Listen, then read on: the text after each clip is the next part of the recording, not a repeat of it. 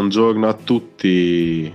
Terzo giorno di fase 2, tutto sembra andare per il meglio, non sappiamo ancora assolutamente nulla di come procederanno le cose, bisogna aspettare. Insomma, questi, come ha detto Zaya, questi dieci giorni saranno fondamentali sono concordo, e concordo con lui per il futuro di questo paese. Insomma, ci giochiamo il nostro futuro in dieci giorni.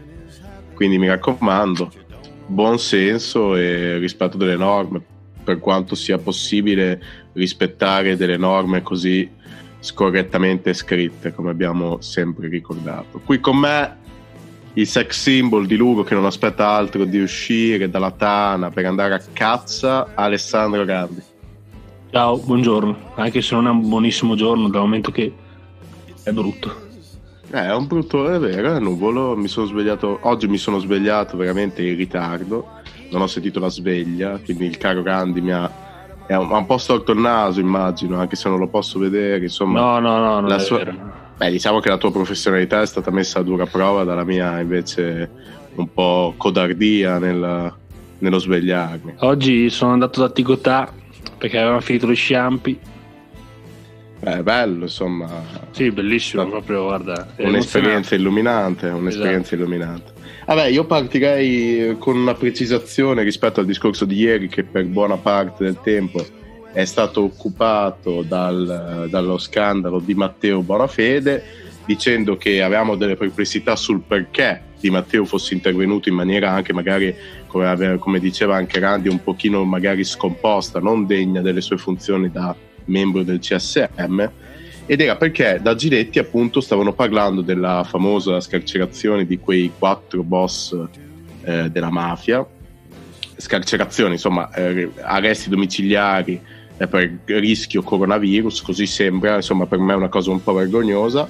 E stavano parlando appunto della direzione del DAP facendo anche il nome di Di Matteo magari anche un pochino infamante non troppo infamante ma un pochino di infamante quindi eh, lui di, ha deciso di intervenire in uh, trasmissione appunto raccontando il fatto di buona fede. E lui ripete io non ho uh, fatto illazioni ho solo riportato un fatto poi ognuno si farà la sua idea. Ecco cito testualmente era stato tirato in ballo il mio nome e allora ho pensato che fosse giusto intervenire per stabilire la verità dei fatti che invece Bonafede ha ricostruito in maniera diversa, l'accostamento con i timori del boss per la sua nomina al ripensamento dell'incarico è la cosa che più ha indignato il ministro, ma anche di fronte a questo Di Matteo non arretra. Non so se sia stata una scelta autonoma o indotta da altri, ribadisce a proposito di presunte pressioni politiche o di altro che genere ricevute da Bonafede per cambiare idea. L'aveva detto in tv e continua a ripeterlo lui non ha mai accusato Bonafede di essere stato intimidito, mai, eh, ma nelle sue riflessioni ribadisce che proprio in presenza di quelle intercettazioni in carcere il voltafaccia del ministro non fu un bel segnale per il contrasto alla mafia. Ecco.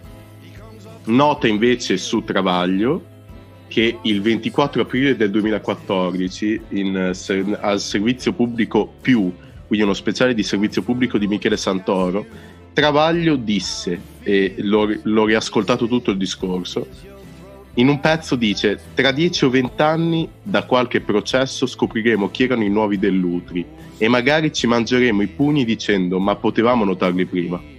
E insomma oggi parla di un equivoco a discapito del Bonafede, almeno ieri lo riporta sul suo editoriale, quindi non so, direi che possiamo dire addio al fu grande inquisitore, come il nome che gli aveva affibbiato Montanelli per una rubrica che teneva sul, sulla voce. E niente, parola a te Randy, se vuoi parlare di qualcos'altro, se vuoi approfondire. Ma um, uh, sì, uh, Di Matteo ha detto, uh, ha precisato perché sembra che non fosse che non fosse invitato, sembra che si parlasse di lui, allora eh, ha voluto intervenire, ha fatto bene e diciamo che con queste precisazioni eh, l'affare è, eh, eh, va molto più a suo vantaggio. Ecco. Da come era posto dall'opinione pubblica ieri sembrava che Di Matteo, svegliandosi magari eh, col piede, col piede sbagliato, avesse deciso così eh, domenica di fare questa accusa a eh, Non è l'Arena. In realtà sembra non sia andata così, sembra si parlasse di lui e eh, quindi ha deciso di intervenire e precisare insomma un fatto. Tra l'altro anche appunto sulla, sulla stampa si dice ieri ha passato la giornata a telefonare, a fare delle, delle mezze interviste, mezze telefonate ehm, e, e continua, continua, a ribadire che lui non sta accusando eh, Bonafede di alcun tipo di eh, collegamento con la mafia, ecco, diciamo, il paragone con Dell'Utri mi sembra per adesso ancora un po' troppo acerbo, però eh, sicuramente fa quando dopo 12 ore dalla prima chiamata mi è arrivata la seconda chiamata che è stata, che è stata una smentita, io mi sono fatto, son fatto due domande, anche perché poi dopo ho scoperto che diversi boss in 41 bis, eh, in, imprigionati se non sbaglio in Abruzzo,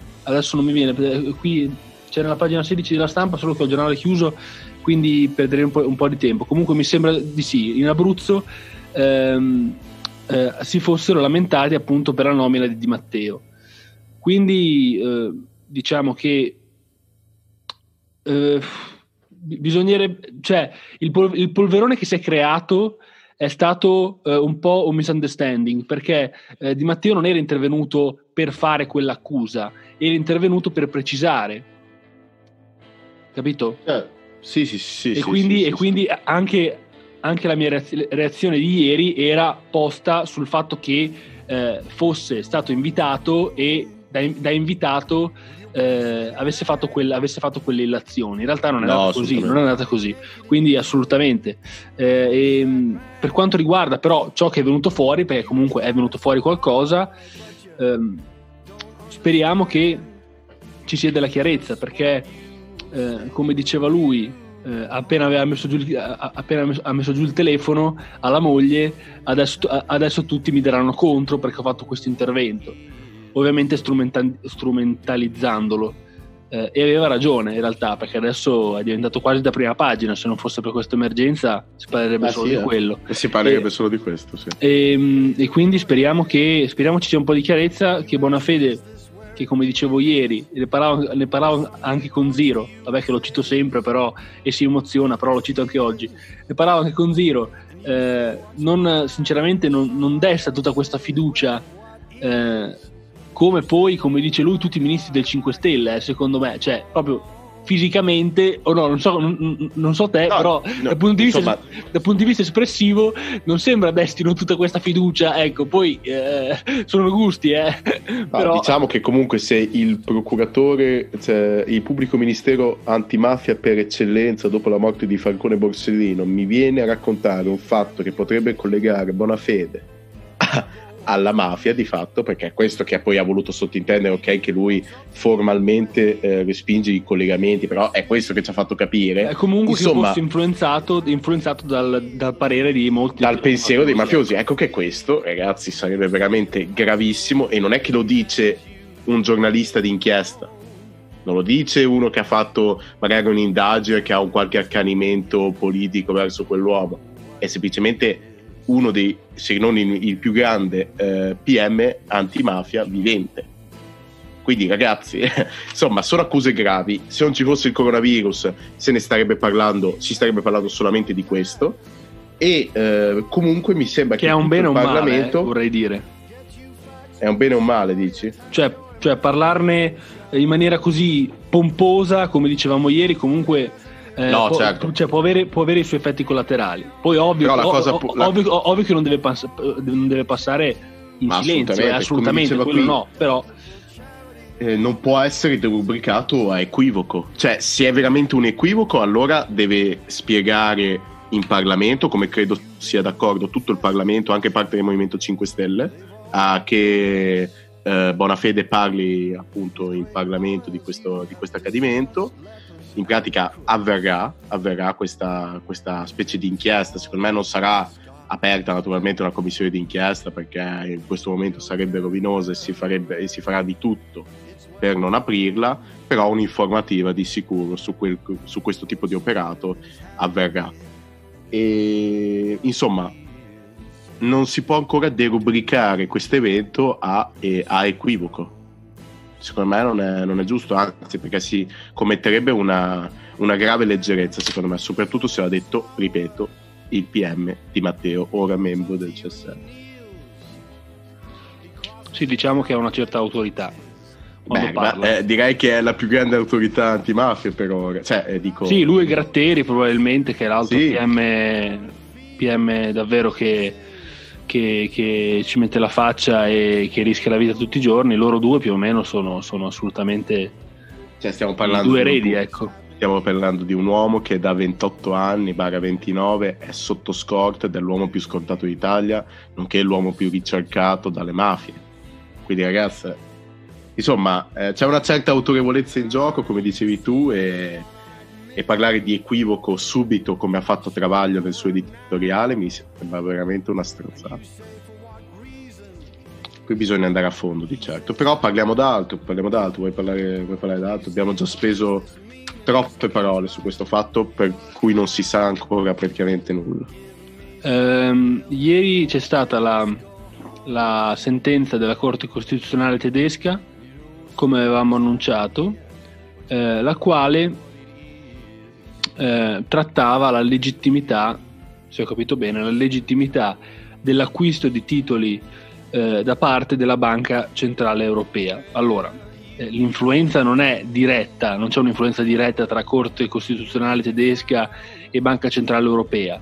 La, la Corte Costituzionale tedesca eh, ha diciamo, sentenziato eh, riguardo al, all'intervento della Banca Centrale tedesca nel, nell'intervento della Banca Centrale Europea. Quindi eh, l'influenza non è diretta, però comunque è un'influenza indiretta fondamentale perché ieri si rischiava, cioè se la banca centrale tedesca dovesse, avesse dovuto eh, essere assente, assentarsi da questa operazione fondamentale in questo periodo di crisi della Banca Centrale Europea, allora la Banca Centrale Europea si sarebbe trovata in una condizione eh, davvero difficile perché eh, una, un, una, delle banche più importanti in Europa eh, sarebbe venuta meno.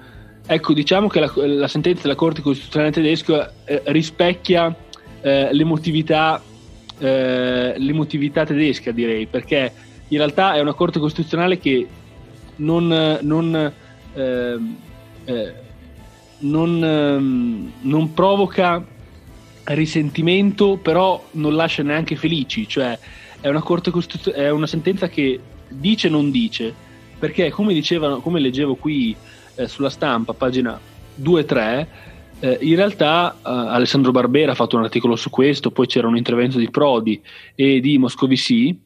Eh, in realtà, cioè, eh, la Corte Costituzionale tedesca ha eh, chiesto, praticamente chiesto, alla BCE di spiegare cos- cioè, quali, tipi, quali tipi di titoli di Stato andrebbe a comprare e di non comprare ad minchiam, diciamo, cioè mm-hmm. eh, avere, avere eh, cioè di porsi certi limiti nell'acquisto di questi titoli.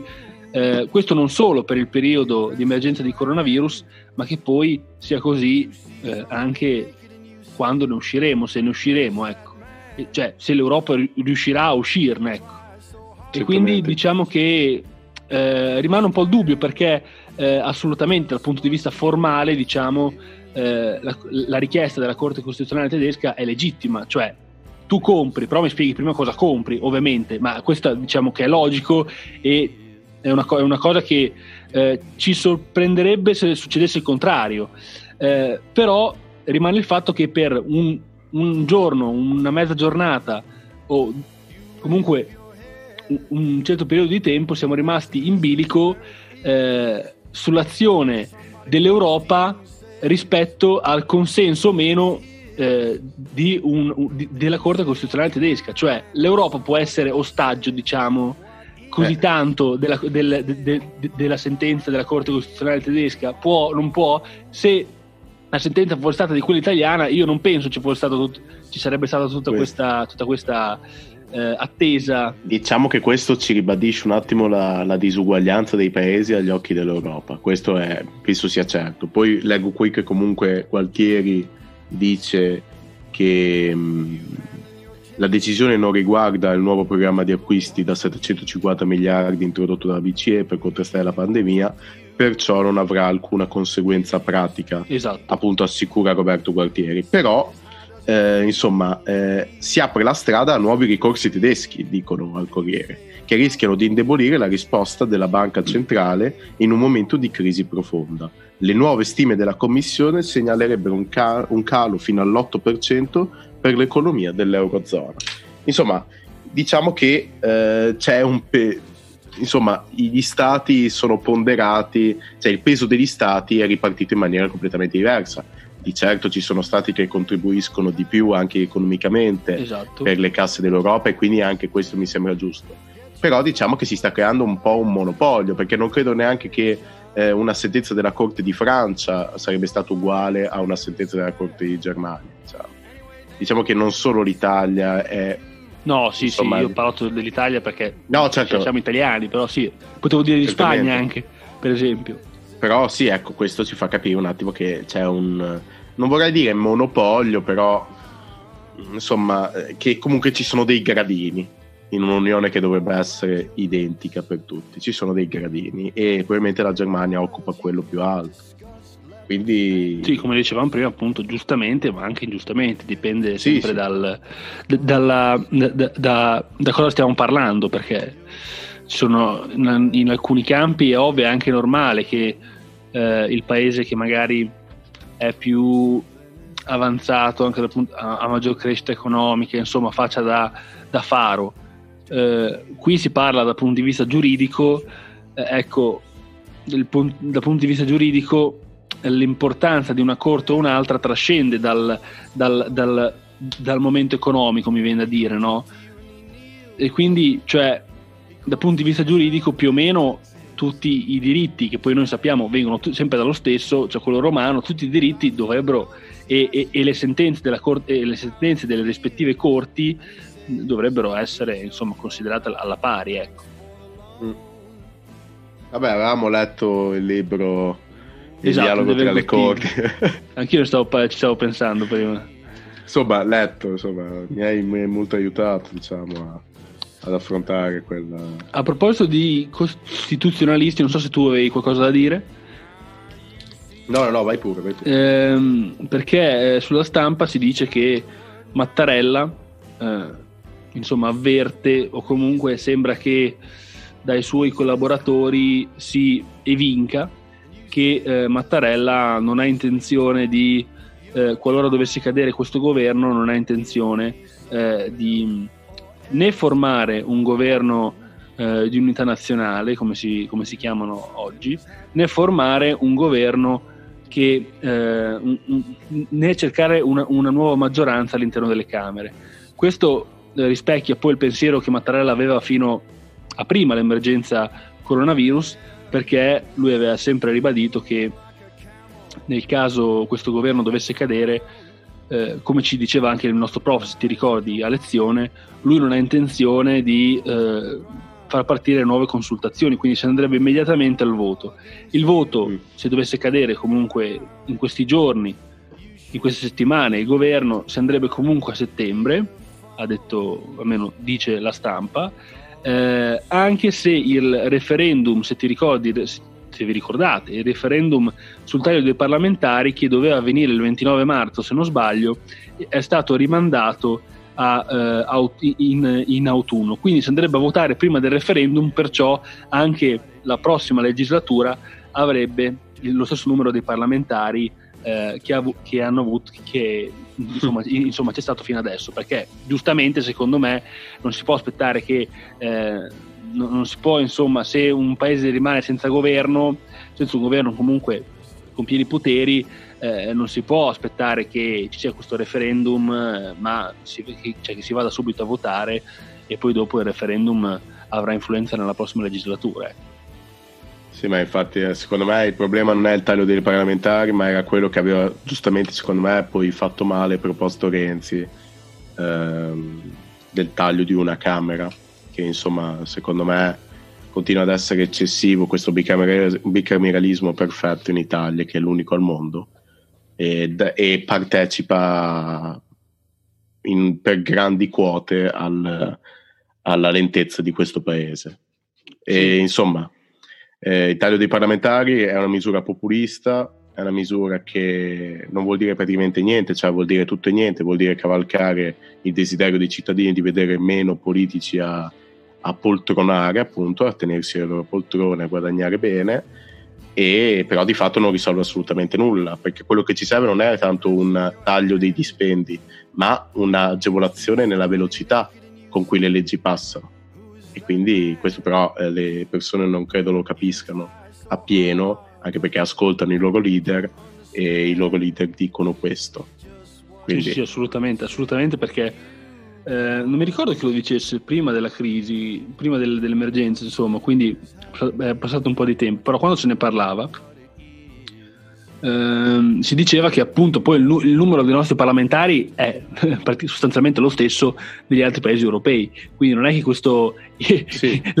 la, la, cosa che abbiamo noi di speciale evidentemente è appunto questo bicameralismo perfetto, quello non c'era nessuna, nessun altro paese europeo e nessun'altra democrazia del mondo, quindi sì, io sì. direi che dovremmo, poi, poi, è vero, se ti ricordi quella volta eh, a diritto romano, eh, il nostro prof di diritto romano insomma eh, ci aveva spiegato che sì, cioè la, eh, la mm, teoria dietro il referendum di Renzi era giusta, però eh, era scritta praticamente davvero anche quella con i piedi, sembra. Poi io, io, eh, io, io non, non, avevo l'età. Non, eh, io, eh, quello, non, ho, non, non, ho, neanche mai letto, neanche mai letto, cioè non mi sono neanche mai andato a informare per poter votare, quindi eh, non so se fosse scritto bene o male, sicuramente la teoria dietro era, eh, era essenziale, ma davvero. Credo che adesso non succederebbe una cosa del genere se fosse proposta adesso, perché non c'è più quel, quella, diciamo, quello schieramento politico destra-sinistra. C'è molto meno del 2016. Non passerebbe più. Non passerebbe. E non passerebbe più secondo te?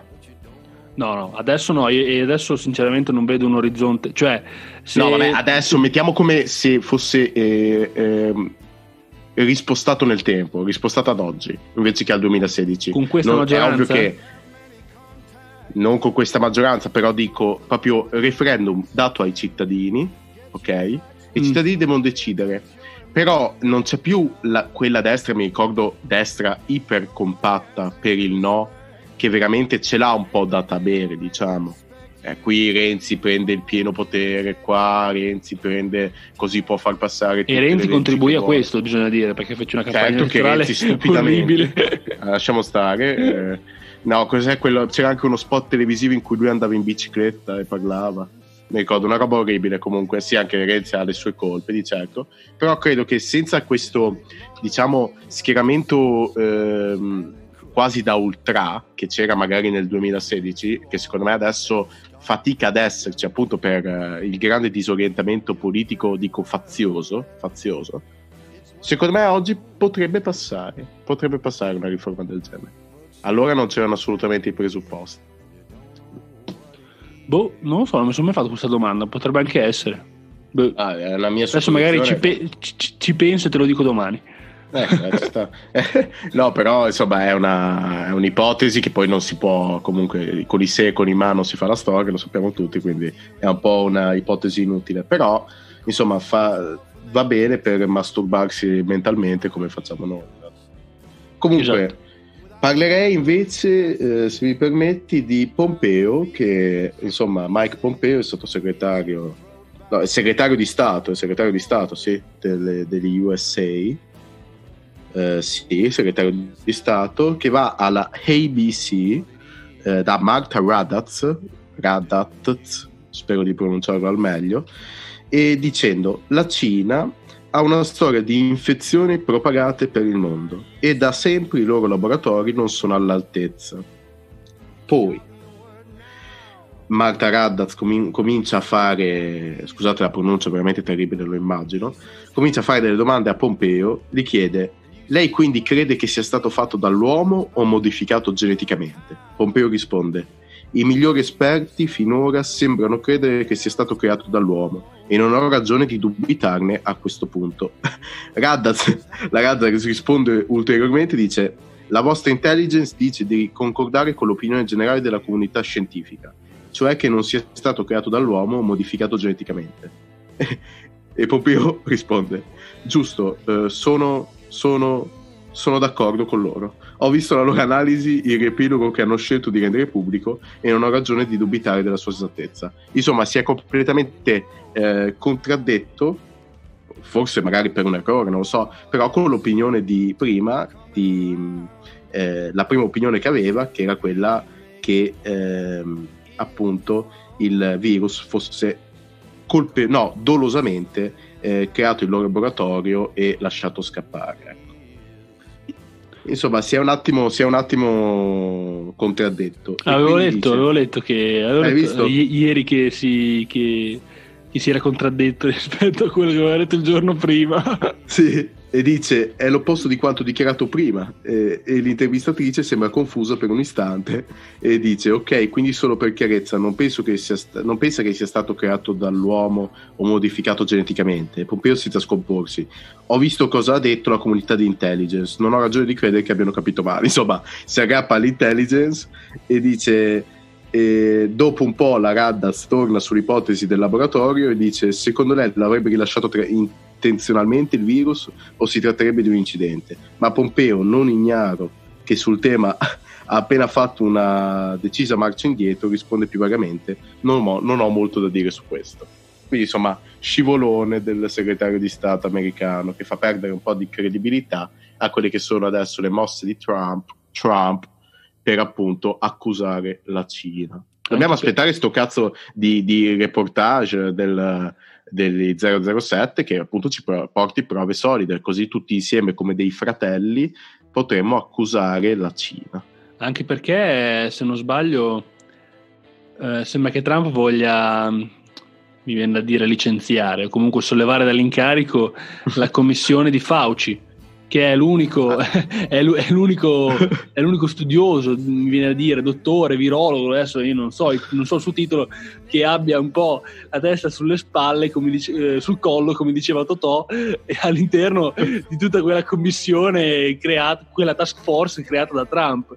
Quindi non lo so cosa stiamo facendo in America, sembra davvero una di quelle serie tv, sembra i Griffin sì, no, ma veramente, a parte che secondo me eh, è un immunologo. È un immunologo, un immunologo, un immunologo. e dice, secondo me, dato che non ha accettato appunto la, la, l'ipotesi di Trump, quella di, di, spararsi la mucchina in vena, secondo me Trump si è un po' offeso, insomma, si è un po'... se l'è un po' presa. Pensava di aver trovato comunque una soluzione adeguata e invece purtroppo eh, l'immunologo che eh, purtroppo è tenuto a stargli di fianco gli ha detto guarda Trump, qui non si, può, non si riesce a fare così, non si riesce a fare così. Vabbè, Quindi lo vuole licenziare, hai detto? Lo vuole licenziare Ma, di nuovo? Eh, girava la voce, di nuovo, esatto. quest'uomo, quest'uomo, poverino, vive, vive sulle È stato spine. licenziato ormai tre volte, credo, tre volte. È solo Montanelli è stato, è stato licenziato tre volte. Forse la sai che, che quando, andò, sì, sì. quando andò a fare il reportage in, in, in, Islanda nel 36 lavorava già al Corriere allora gli dissero che allora una, volta, una volta lo chiamò il, lo, lo chiamò il direttore e gli disse che, che, c'era, questa, che c'era stata questa battaglia eh, e, lui, e, e, lui, non aveva riportato niente, lui che era inviato. Allora gli fa: Guarda, questa battaglia non è mai esistita. Vabbè, Montanelli lei è licenziato. Allora dopo cercò, cercò, cercò anche dagli altri inviati però quella battaglia non, era, non, cioè, non c'era stata, era inesistente. Allora cercò di chiamare il, il, il, direttore del Corriere e lui dice basta ancora, lei è licenziato, fine, licenziato per la seconda volta. A quel punto cercò di inventarsi qualcosa, qualche, non so, qualche particolare e inviò il pezzo. Nel frattempo il, il, direttore del Corriere aveva scoperto che quella era una bufala, quindi quella battaglia non c'era mai stato. Quindi quando lo chiamò per la terza volta, ah, lei inventa i pezzi, è licenziato per la terza volta e quindi è stata la fine. Il grande Montanelli ci ha regalato del grande giornalismo. Comunque leggo qua al volo la polemica religiosa a Parigi Parigi riapre le funzioni per Pentecoste e Shavuot, che credo sia una cosa ebraica, e dimentica i musulmani. No. Ma come si fa? Poi a Parigi. Ma come si fa? Poi a, a Parigi. Parigi. Poi a Parigi, esatto, che cioè... C'è la comunità, esatto, di... C'è una grande comunità musulmana, no? Sì, beh, la Francia è molto, è molto eh, eterogenea, direi, tra le sì, culture. Sì, soprattutto a Parigi. Esatto. Vabbè, come diceva il mio prof di storia, Parigi non fa la Francia, quindi... Quindi il Consiglio francese dei musulmani ha minacciato di ricorrere ai tribunali. In giudizio. Vabbè, giustamente, giustamente, cosa apri solo alle funzioni cristiane e ebree, non a quelle musulmane? Mi sembra una grandissima stronzata. Vabbè, siamo, arrivati, uh, siamo arrivati al termine.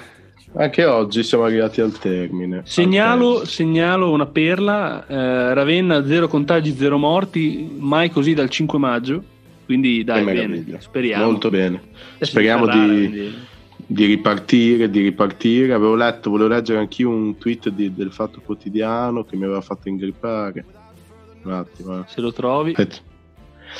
Insomma, il Fatto Quotidiano titola, credo, eh, qui vedo un, un, retweet di Marco Travaglio del Fatto Quotidiano, La trappola del centrodestra per Alfonso Bonafede. Ma mi spiegate che cazzo vuole dire? Oh, ti è rimasta, cioè, io dico, ti è rimasta lì sta cosa? Ma, non, ma no, perché, scusami Randi, cioè, non capisco perché parlare di trappola del centrodestra. Questo proprio non lo capisco, perché se salta fuori Di Matteo, il più grande PM antimafia vivente, che dice una roba del genere sul tuo ministro, beh, ma credi che la sinistra non avrebbe fatto lo stesso? Chiedere eh, l'informativa del, del, ministro Bonafede beh, o la... anche il Movimento 5 Stelle stesso se fosse capitata alla destra questa cosa qui. È no, normale poi... che l'opposizione che cerchi di eh, dire guardate dobbiamo portare alla luce i fatti, perché gli italiani anche... vogliono questo. Ma anche PD Italia Viva hanno chiesto infatti. Ma sì, ma cosa vuol dire parlare di trappola del centrodestra solo perché sempre questi qua, questi zotici ignoranti devono governare? Ma dai, ma, ma, questa qui è una cosa legittima, chiedere un'informativa e magari che qualcuno lanci l'hashtag dimettiti buona fede, perché è uno scandalo. Adesso bisogna andare a fondo lo, sta- lo scandalo, naturalmente io non dico buona fede dimettiti, me ne guardo bene perché è come prendere parte, come dicevamo ieri, ad un gioco in cui non si sa ancora nulla però insomma io chiedo da italiano l'informativa di buona fede, anzi io vorrei che si aprisse proprio una commissione d'inchiesta, però qui non si aprirà mai, secondo me, e perché questi, qui c'era da far luce, perché non l'ha detto eh, il, l'ultimo giornalista d'inchiesta della, de, della, della stampa italiana, l'ha detto il PM di Matteo e cazzo, ditemi se questa non è una voce autorevole, no, niente, eh, la trappola del centrodestra, come se la centrodestra avesse, avesse architettato tutto questo, no? avesse architettato tutta una grande manovra del centrodestra per far colare i 5 Stelle. Un bel vaffanculo a Travaglio che veramente mi ha, mi ha veramente deluso, nonché al fatto quotidiano intero. Ecco, che ha, ormai è arrivato agli stessi livelli di eh, libero quotidiano, quindi è inutile che lo insulti. Quindi, dopo questa invettiva, direi che ci vediamo domani con eh, l'ospite, ultimo ospite di questa prima stagione. Ah sì, annunciamo comunque la chiusura della trasmissione per Giovan- un po'. Perché... Gio- esatto, per causa, causa esami. Causa esami. Da momento che non ci pagano ancora. Eh, esatto. E domani Giovanni Civerra, il comunista più il comunista meno comunista della Romagna. È un comunista? Domani ospitiamo un comunista? No, no, ma dopo, dopo, dopo lo conosce oggi pomeriggio. No, no, ma sono, sono, ben contento, sono ben contento. Anche Perfetto. perché io mi sto, mi sto trasformando. No, no, no. allora mi sa che oltre alla fine della stagione finirà anche la trasmissione. no, no mai, mai. Però Ci... adesso sentiamo, diciamo che chiudo e chiudo con questa, che non, non c'è più da sentirsi ideologicamente di parte. Purtroppo ecco, domani questa devi... cosa è finita. Purtroppo domani, per fortuna. Domani questa cosa gliela devi dire. Ah, glielo, glielo dico come. Io sono ormai di questa corrente qua. Comunque stasera lo conoscerò, immagino. Esatto. Ciao ragazzi. Perfetto. Arrivederci. Ciao. Just what you will say when you get home. Because something is happening here, but you don't know what it is.